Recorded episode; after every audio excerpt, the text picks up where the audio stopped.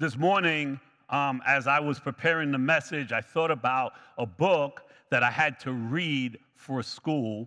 Um, I was never a big reader when I was younger, but there are a couple of books that I did read that really impacted my life. Now, uh, my job is to read and research, so I read hours and hours a week. But when I was a teenager, that wasn't uh, what I wanted to do. But one of the books that really stuck out in my mind was the book by John Steinbeck called Of Mice and Men. That was required reading for almost everyone from way back when I was a kid, you know, when it was uh, uh, horse and buggy, all the way to this present day. And uh, Of Mice and Men was a book about two guys who were farmhands and their name was George and Lenny. And Lenny um, had some cognitive challenges, so um, George took it upon himself to take care of Lenny. And Lenny liked um, to pet soft things. So he would find mice and he would keep those mice and he would have them in his pocket and at times, because he liked to pet soft things and he was a big guy, he would end up squeezing uh, the life out of the mouse. And he would put the mouse in his pocket. And when George would find out that he had this dead thing in his pocket, he would have him get rid of those things. And uh, on a couple occasions, because of uh, Lenny's deficiencies, he's found himself in trouble where they would have to travel from place to place. And, and finally, it came to a place um, where uh, the soft things that he uh, would hold on tight to, one ended up being a woman and she ended up dying. And the tragic end to the story was they were coming to seek justice because Lenny had killed this woman and George ended up having to kill his friend. It, it is an amazing story. It's also a movie. Um, and one of the things that we, we need to realize is that, that dead things rot, right? Um, George was looking out for Lenny, not allowing him to carry this dead thing. Uh, today's sermon is called Some Things Must Die. And we're going to find ourselves in a uh, First Peter chapter 1. So if you don't mind, turning to, in your Bibles to First Peter chapter 1, and we're going to be reading from verses 23 to 25. If you don't mind, stand for the reading of God's word. Again, we're in First Peter chapter 1, and we're reading from verses 23 to 25, and it reads this way Since you have been born again, not of perishable seed, but of imperishable, through the living and abiding Word of God. For all flesh is like grass, and all its glory like the flower of grass. The grass withers and the flower falls, but the word of the Lord remains forever. And this word is the good news that was preached to you. Father, we thank you for the good news. We thank you, Lord, that your word remains forever that your word does not fall, but your word accomplishes everything you send it to do. There is power in your word. There is saving power in your word. Your word sustains us, it keeps us, it encourages us. And we thank you for that. That's why we gather together as your children to hear your living words of life. We thank you that you have given us life and that you keep us. And we ask this day that you would encourage us to know that some things must die for other things to live and grow. Would you do that in our hearts this morning, Lord? In the precious name of Jesus. Amen and amen. You may be seated. One of the things that um, I don't like is winter, um, but I do like spring and I do like summer. But along with that comes a chore that we don't have in the winter, and that is the cutting of the grass, right? We have to go outside and cut the grass. And I don't know um, who the taskmaster may be um, in your house, but mine is my wife. And she likes the grass to stay pristine. So I've learned over the years to just go outside and do it when I can. I'm always looking at the weather, Is that what day am I going to fit in cutting the grass for this week? Let me get out there and get it done. Uh, but one of the things you know, we probably have to cut the grass at least once a week. And when it comes to cutting the grass and just thinking about this text, we realize once a week that grass is cut, that portion of the grass is dead. When the grass does grow, that's when those little flowers come onto the grass, and my wife certainly is not having that. So we don't usually get to that point. But if we were to look at this text and believe that it is about um, how quickly life passes by. Uh, if we were to look at this text and think about, hey, we bloom and then we fade away, or the brevity of life and the certainty of death, we'd be missing what this text is really showing us because it's so much more than the decay of the flesh being spoken about here. There is a deeper spiritual meaning to this text. The author of this is Peter. Um, and we know uh, that Peter uh, was born again. He walked with Jesus for those years was in close proximity with him, but his power came at Pentecost. He was a changed person once he was filled with the Holy Spirit.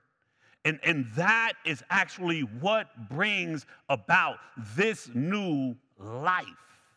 If we think about where Peter was before that, he had denied Christ. Christ went to the cross. And what did he do? He went back to what he used to do. Him and others went back fishing. And when Jesus came and they were fishing, he spoke to Peter about what he was to do and told them, Go to Jerusalem and wait there for the baptism of the Holy Spirit. And that's when everything changed in their life. So, when Peter is speaking here about the um, grass and its glory and the flower of the grass and it withering, he was actually quoting Isaiah chapter 40. And we're going to read um, that text so we could put this a little bit more in context. We're going to read the first nine verses. It should be up on the screen. And it reads this way Comfort, comfort my people, says your God. Speak tenderly to Jerusalem and announce to her that her time of hard service is over. Her iniquity has been pardoned and she has received from the Lord's hand double for all her sin. A voice of one crying out, Prepare the way of the Lord in the wilderness, make a straight highway for our God in the desert.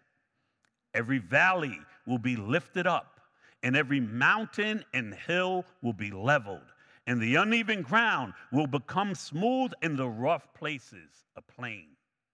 The glory of the Lord will appear, and all humanity together will see it.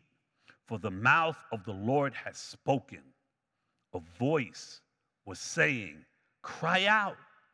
Another said, What should I cry out?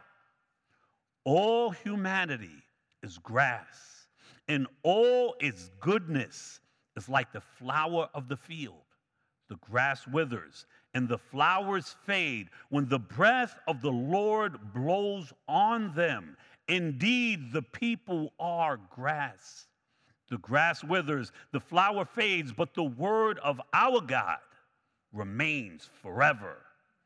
Zion, herald of good news, go up on a mount, a high mountain, Jerusalem herald of a good news. Raise your voice loudly. Raise it. Do not be afraid. Say to the cities of Judah, Here is your God.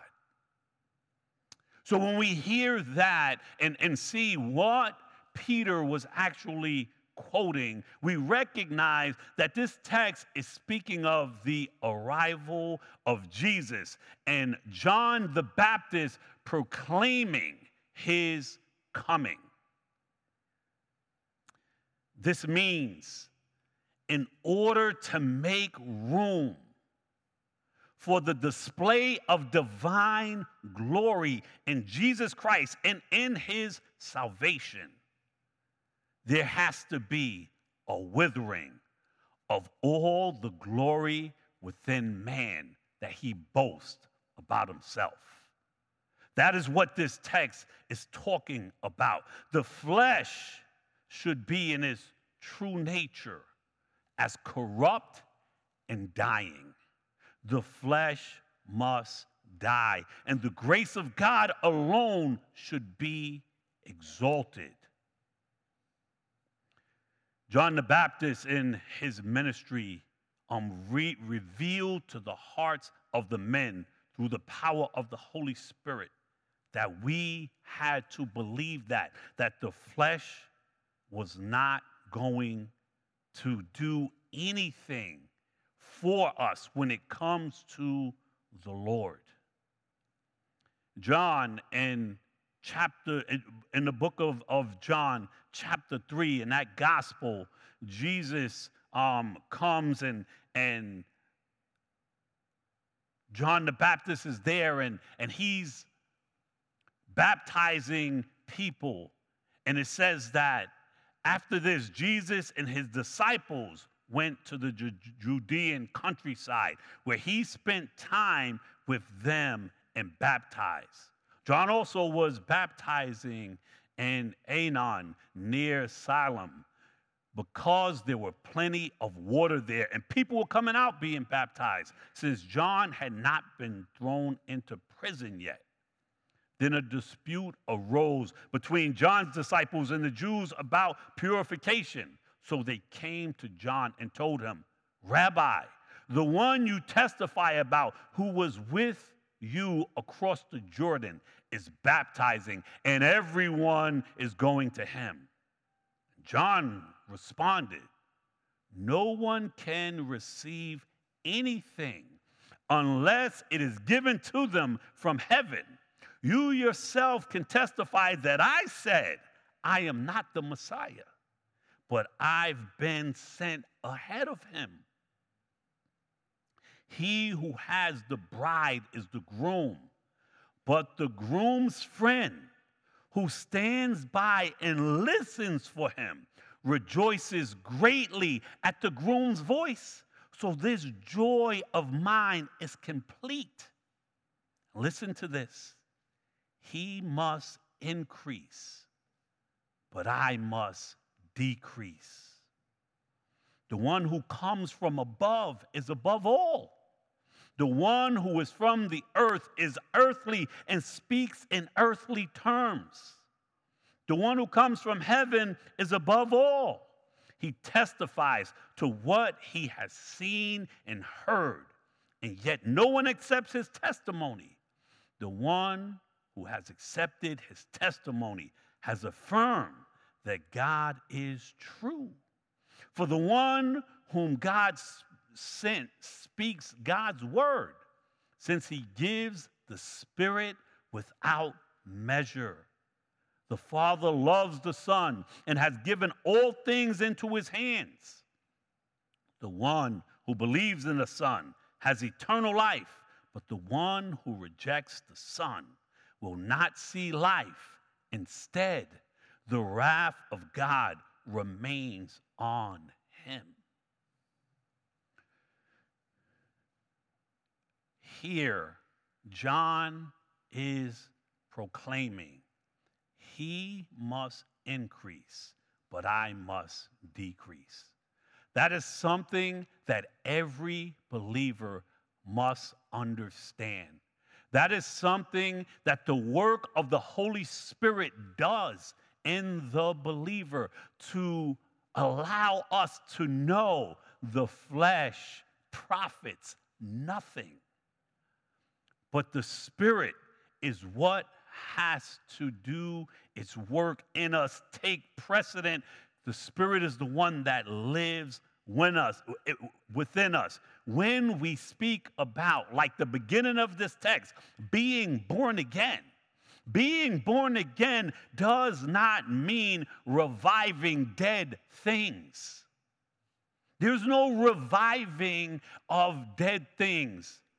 When Nicodemus came to Jesus and he asked Jesus a question, Jesus answered him, Truly, truly, I say to you, unless one is born again, he cannot see the kingdom of God.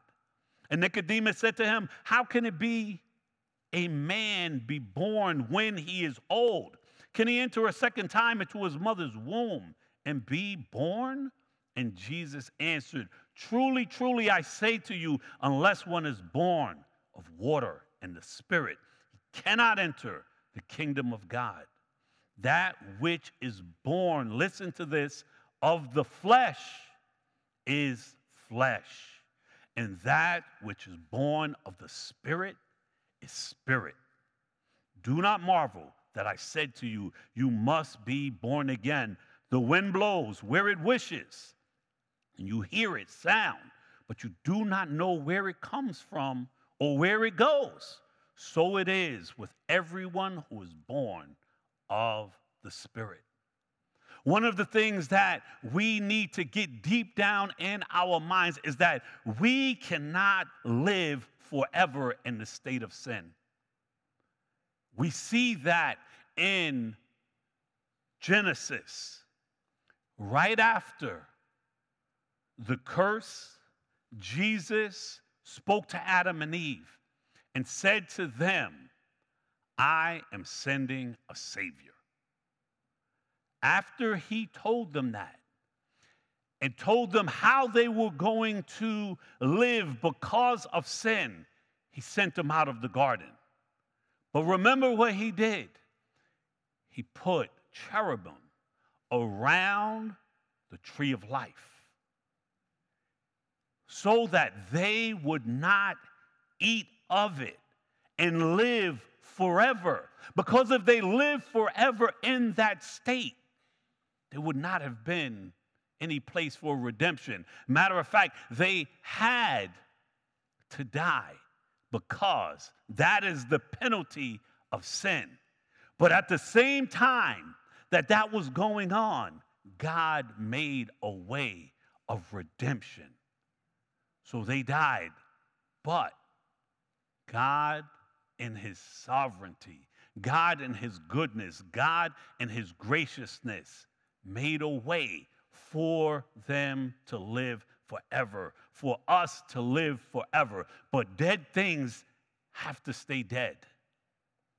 The flesh profits us nothing. In Ephesians chapter 2, it says, And you were dead in your trespasses and sin, in which you previously walked according to the ways of this world, according to the ruler of the power of the air the Spirit now working in the disobedient. We too all previously lived among them in our fleshly desires, carrying out the inclinations of our flesh and thoughts, and we were by nature children under wrath, as the others were also. But God, who is rich in mercy, because of his great love that he had for us, made us alive with Christ, even though we were dead in trespass. You were saved by grace.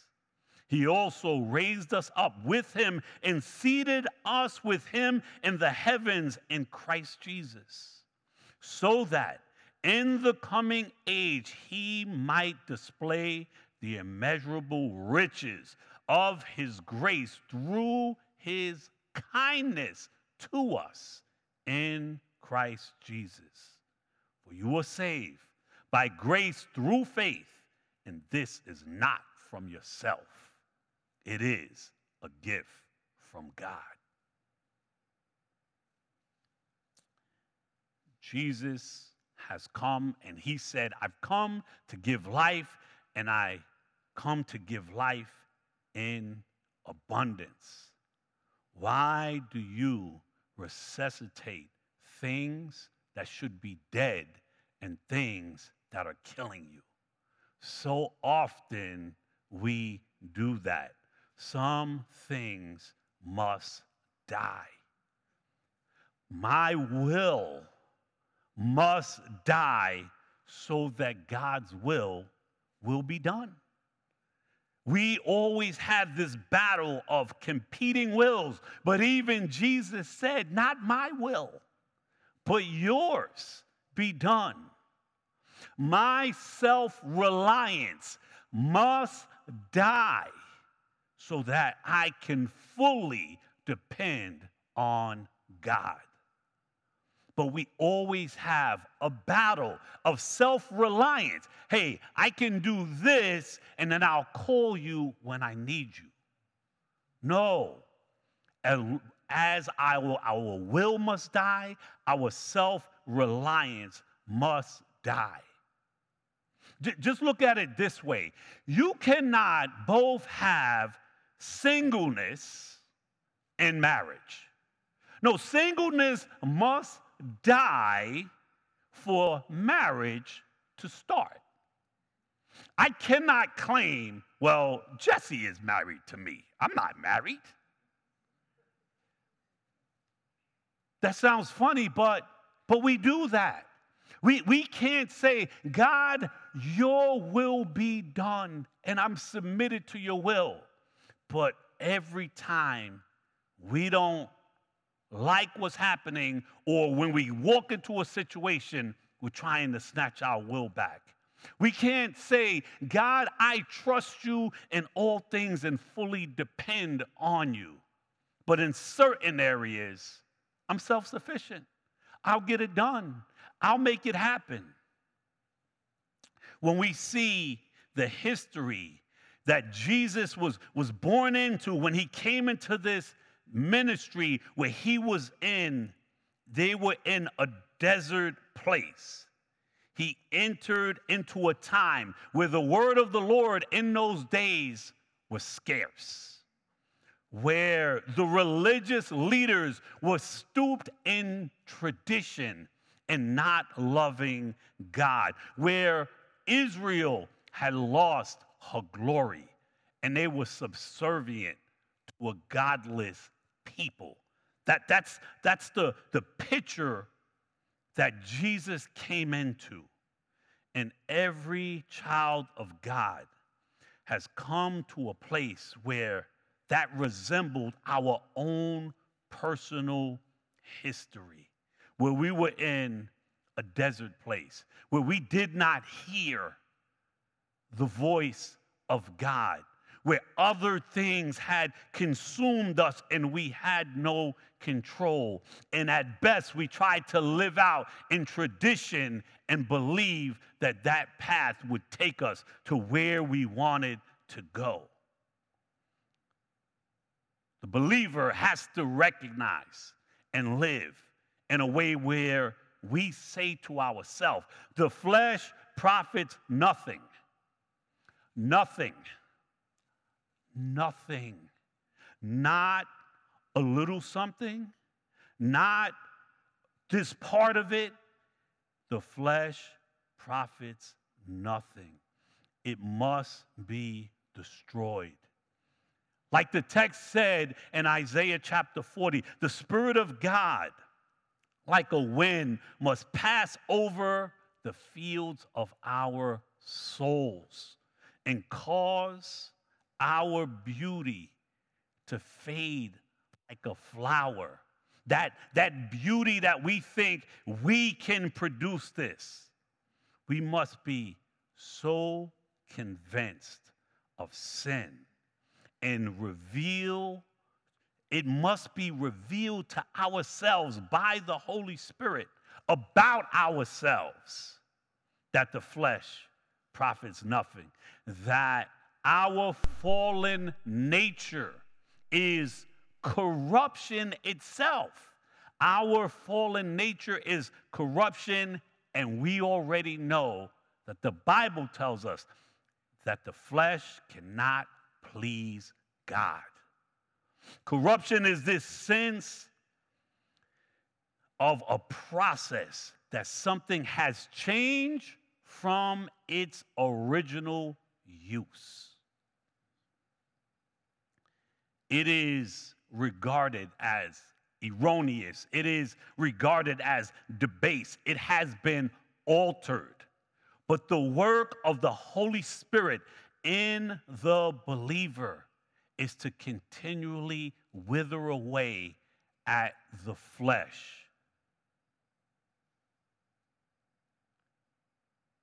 When we recognize that, that the flesh is corrupt and it is perishable, but what is imperishable is the Word of God that is living and abiding in us.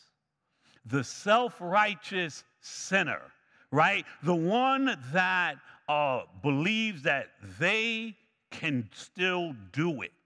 That sinner never holds Jesus as valuable because they hold themselves in high esteem. So the self righteous sinner justifies how they live, what they do, but the believer that does not recognize that the flesh is totally corrupt and it must die, they see the blood of Christ as casual.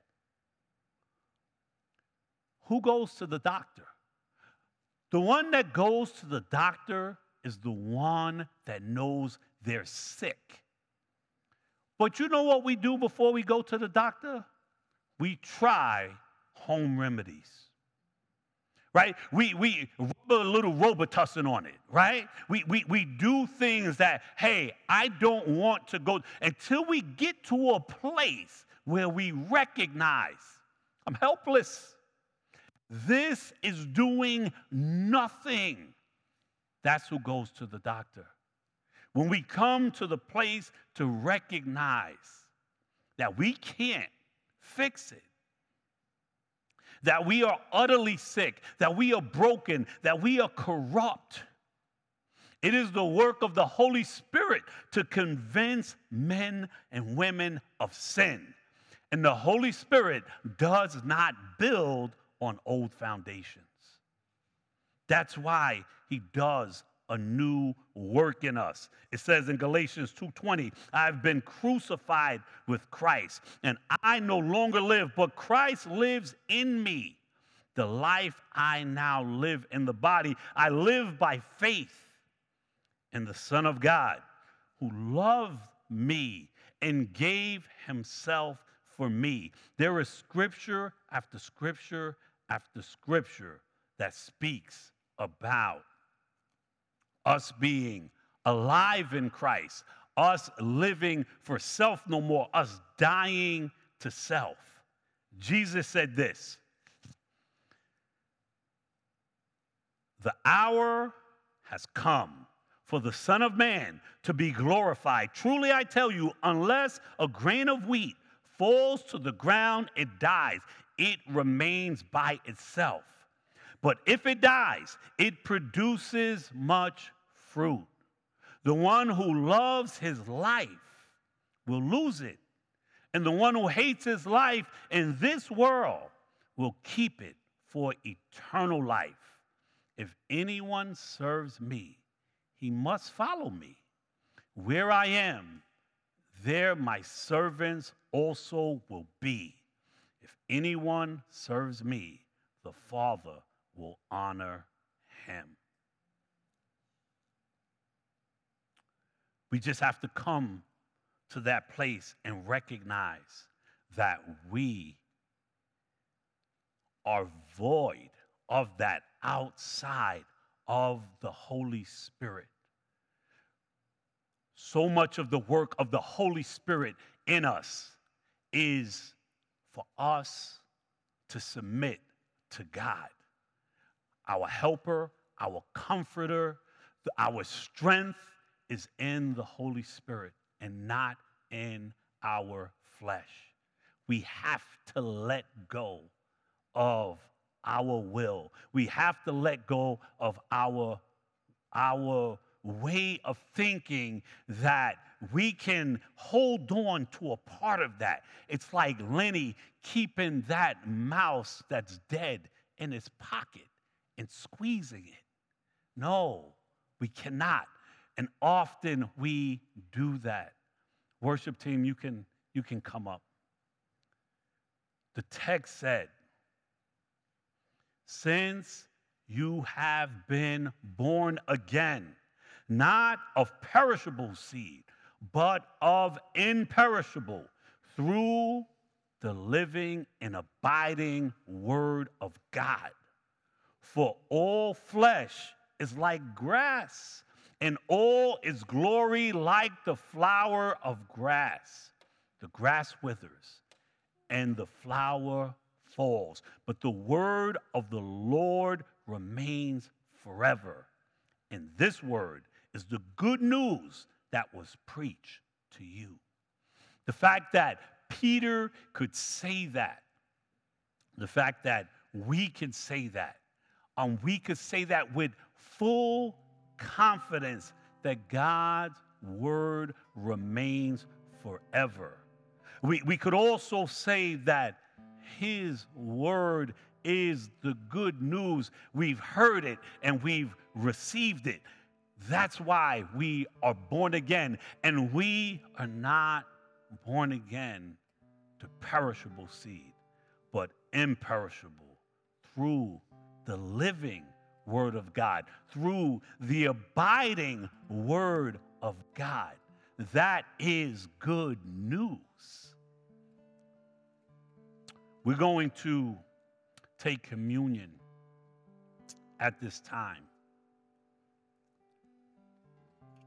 I want us to prepare our hearts to take communion.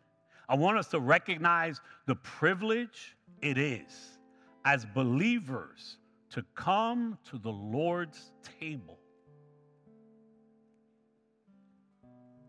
And in a symbolic way, recognize that that bread speaks of his broken body and that that juice speaks of his shed blood for the believer that we can claim his goodness in our lives. But who is to participate in the Lord's Supper? It is not those that have not come to the saving knowledge of Jesus Christ.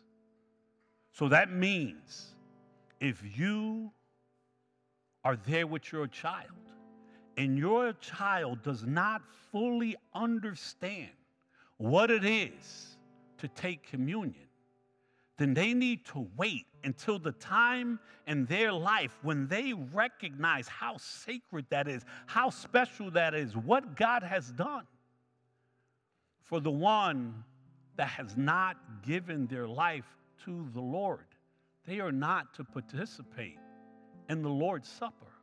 We will read the scripture after, but you are placing judgment on yourself by doing that. For the believer that is out of fellowship, if, if, if you have been in a place of struggle, if you have been in a place where you have not been in communion with God, you need to get back to that place.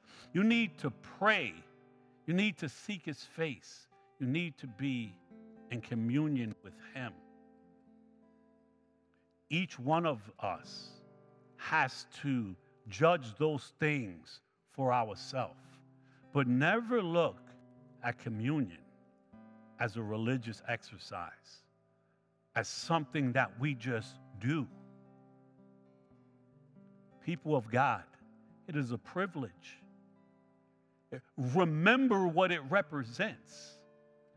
And the Bible tells us to do it often. When we come in community with one another, it is a special time. See it as that. We're going to sing a song. Reflect where you are with the Lord. Thank Him for His goodness. Thank Him that God's word never fails. That we have been saved by the hearing of His word, that we are filled with the Holy Spirit.